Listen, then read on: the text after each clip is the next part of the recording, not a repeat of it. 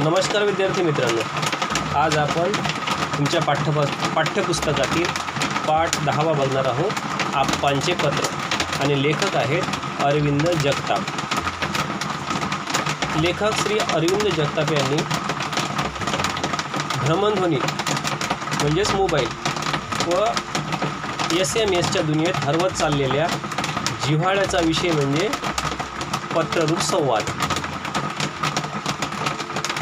म्हणजे पत्रव्यवहार सध्या ह्या मोबाईलच्या दुनियेमुळे सगळं विसरत चाललेला होता आपण. या पाठातील पत्रदार पत्राने पुन्हा एकदा पत्ररूप संवादाचे वेगळेपण तुमच्या लक्षात यावे. हा या पाठामध्ये मागील उद्देश आहे. आणि या पाठातून म्हणजे पत्रातून शाळेतील शिपाई काका तुमच्याशी मन मोकळे हितगुज करतात. मन मोकळ्या गप्पा मारत आहे. आणि ते पत्राचं महत्त्व समजावून सांगत आहे. मित्रांनो शालेय वातावरणात तुम्ही अनेक वर्ष राहत आहात. शाळेतील सर्व वस्तू व्यक्ती तुमच्या आवडीच्या असतात. शाळेतील शिपाई काका हे देखील तुमच्यासाठी अत्यंत आवडीचे आणि जिव्हाळ्याचे असतात. कोणतेही काम श्रेष्ठ कनिष्ठ नसून कामाचा दर्जा हा आपल्या प्रामाणिकपणे काम करण्यावर अवलंबून असतो. म्हणूनच मोठे व्हा. मिळालेले काम मनापासून आवडीने करा. कामामध्ये यश मिळवण्यासाठी मनापासून कष्ट करा. यश तुम्हाला हमखास मिळेल.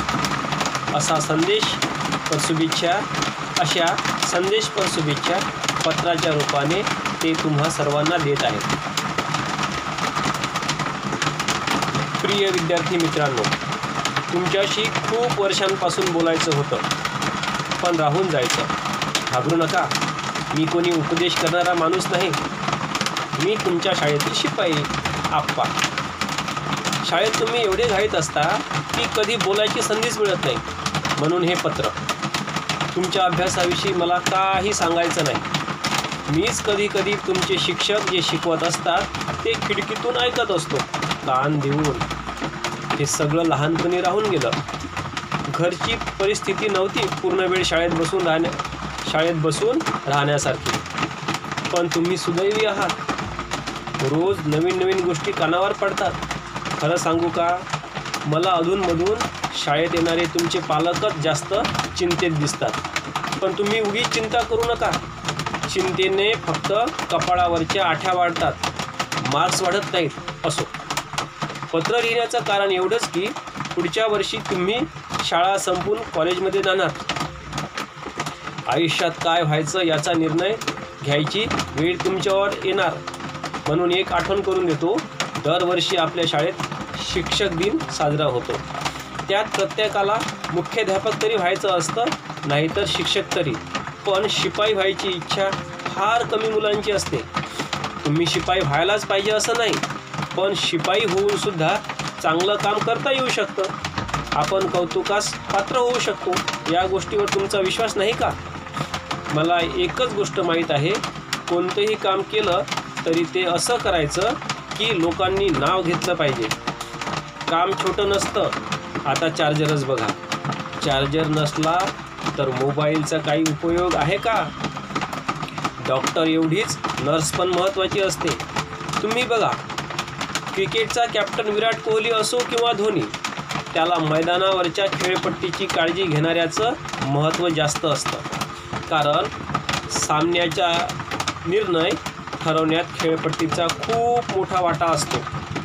समुद्रकिनारी वाळूत शिल्प बनवणारे समुद्रकिनारी वाळूत शिल्प बनवणारे ओरिसाचे सुदर्शन पटनायक पूर्ण देशात प्रसिद्ध आहेत.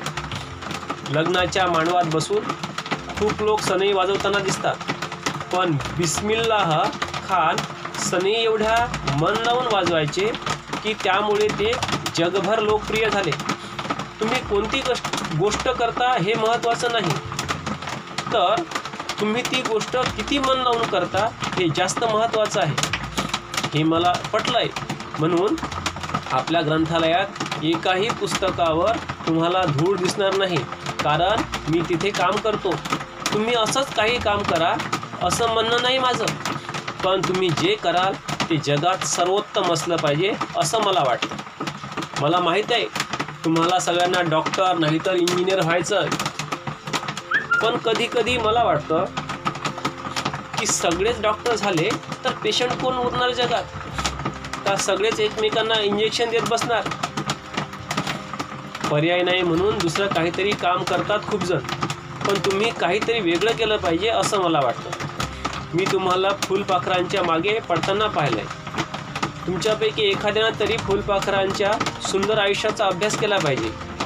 तुमच्या वर्गाच्या बाहेर मधमाशाचं मोहोळ होतं म्हणून खूप दिवस खिडकी बंद होती. पण आता खिडकी उघडा. त्या मधमाशा नीट बघा. त्या जसं पोळं बनवताना त्या जसं पोळं बनवतात ना तसं परफेक्ट घरसुद्धा बनवत बनवू शकत नाही आपण. त्या किती कष्ट करून मध गोळा करतात हे बघितलं तरी तुम्हाला कष्टाची किंमत आणि गंमत पण कळेल. मुंबईत एक माणूस असा आहे जो दर आठवड्याला लोकांच्या घरी जातो ओळख नसली तरी. आणि करतो काय? तर फक्त लोकांच्या घरी बेसिनचा बाथरूमचा नळ गळत तर नाही ना हे तपासतो. त्याच्या एकट्याच्या कामामुळे गेल्या काही वर्षात लाखो लिटर पाणी वाचलंय. जे नळ खराब असल्यामुळे वाया जायचं. पाण्याचे वाया जाणारे थेंब वाचवणं हे दुःखी माणसाच्या डोळ्यातलं पाणी पुसण्या एवढंच महत्त्वाचं काम आहे. एका मुलाने आपल्या वाढदिवसाचे पैसे वाचवून ठेवले आणि काय केलं? माहीत आहे?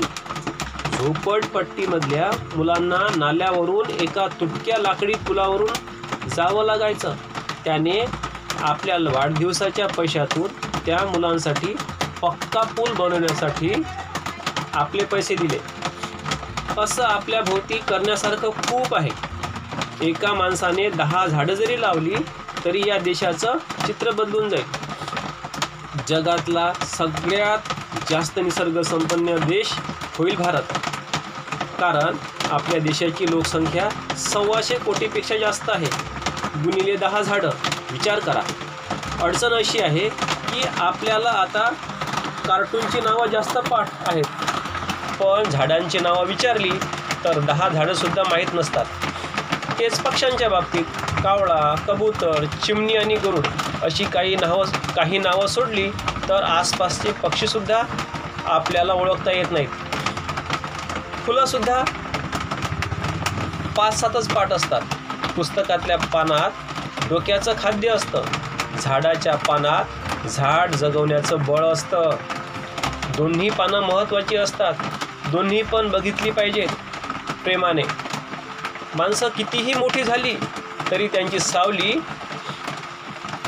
कुणाला कामी येत नाही. पण झाडं मोठी झाली तर कित्येक पिढ्यांना त्यांची सावली उपयोगी असते. तुमच्या घरापुढे कोणती गाडी आहे यापे याच्यापेक्षा तुमच्या घराभोवती किती झाडी आहे हे जास्त महत्त्वाचं आहे.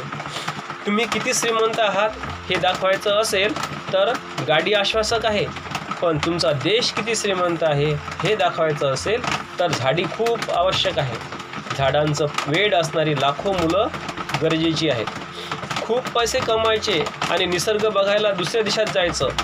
स्वप्न असतं लोकांचं पण आपल्या देशातल्या निसर्ग समृद्ध करणारी माणसं हवीत. पण आपल्या देशातला निसर्ग समृद्ध करणारी माणसं हवीत. तुमच्यापैकी खूप जण परदे परदेशात जाणार आहात. तुमच्यापैकी एक जण जरी सवाई गंधर्व महोत्सवात गाताना दिसलं पाहिजे. परीक्षेत पहिले आलात तर शाळेच्या भिंतीवर तुमचं नाव असेल पण तुमच्यापैकी एकाने तरी लिहिलेलं पुस्तक आपल्या शाळेच्या ग्रंथालयात दिसलं पाहिजे. तुम्ही जगातल्या मोठमोठ्या हॉटेलमध्ये जाणार आहात. पण तुमच्यापैकी एकाच्या तरी हातात हुरडा एका पण तुमच्यापैकी एकाच्या तरी शेतात हुडा खायला यायचंच मला. आपल्या पूर्वजांनी वेरूळ अजंठा बनवला आहे जगभरचे लोक बघायला येतात. तुम्ही असंच नवीन काहीतरी भव्य दिव्य बनवून दाखवाल याची मला खात्री आहे.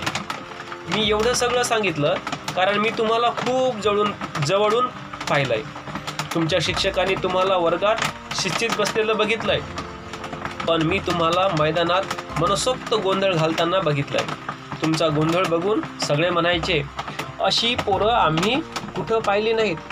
पण मला राग नाही आला. तुम्ही मोठे झाल्यावर जग म्हणाला पाहिजे की अशी पोरं आम्ही कुठं पाहिली नाहीत. मला आनंद होईल.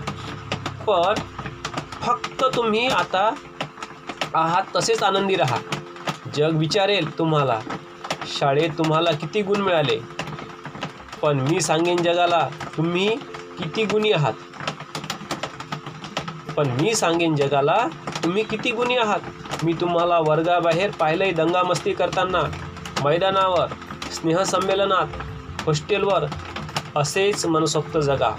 हे क्षण पुन्हा मिळवता येणार नाहीत. हे गुण पुन्हा मिळवता येणार नाहीत. माजी राष्ट्रपती डॉक्टर ए. पी. जे. अब्दुल कलाम यांना दहावीत किती गुण होते? हे कुणाला माहीत नसतं. पण ते किती आदर्श व्यक्ती होते? हे सगळ्या सगळ्या जगाला माहीत आहे. तुम्ही आयुष्य कसं जगता हे महत्त्वाचं आहे. तुम्ही जगाकडे कसं बघता हे महत्त्वाचं आहे. दहावीत कुणाचे गुण जास्त असणार कुणाचे कमी असणार? पण आयुष्यात तुम्ही जे कराल त्यात तुमच्यासारखेच तुम्ही असणार. मला विश्वास आहे. खूप खूप शुभेच्छा. तुमचाच आप्पा. विद्यार्थी मित्रांनो इथं पाठ संपला आणि या पाठातून आपल्याला लेखकांनी अतिशय मोलाची माहिती दिली आणि ती म्हणजे एकाच या पाठातून लेखकाने पत्राचं महत्त्वसुद्धा सांगितलं आणि आपलं जगण्याचं जगताना कसं जगायचं हे सुद्धा आपल्याला आणि आपण जगताना देश समृद्ध कसा का करावा? आपलं स्वतःचं व्यक्तिमत्व कसं समृद्ध करावं? कसं संपूर्ण करावं? हे सुद्धा लेखक अरविंद जगताप यांनी आप्पांचे पत्र या पाठातून आपल्याला अतिशय सुंदर समजावून सांगितलं आहे. मला आशा आहे की तुम्हाला हा पाठ कळला असावा. धन्यवाद.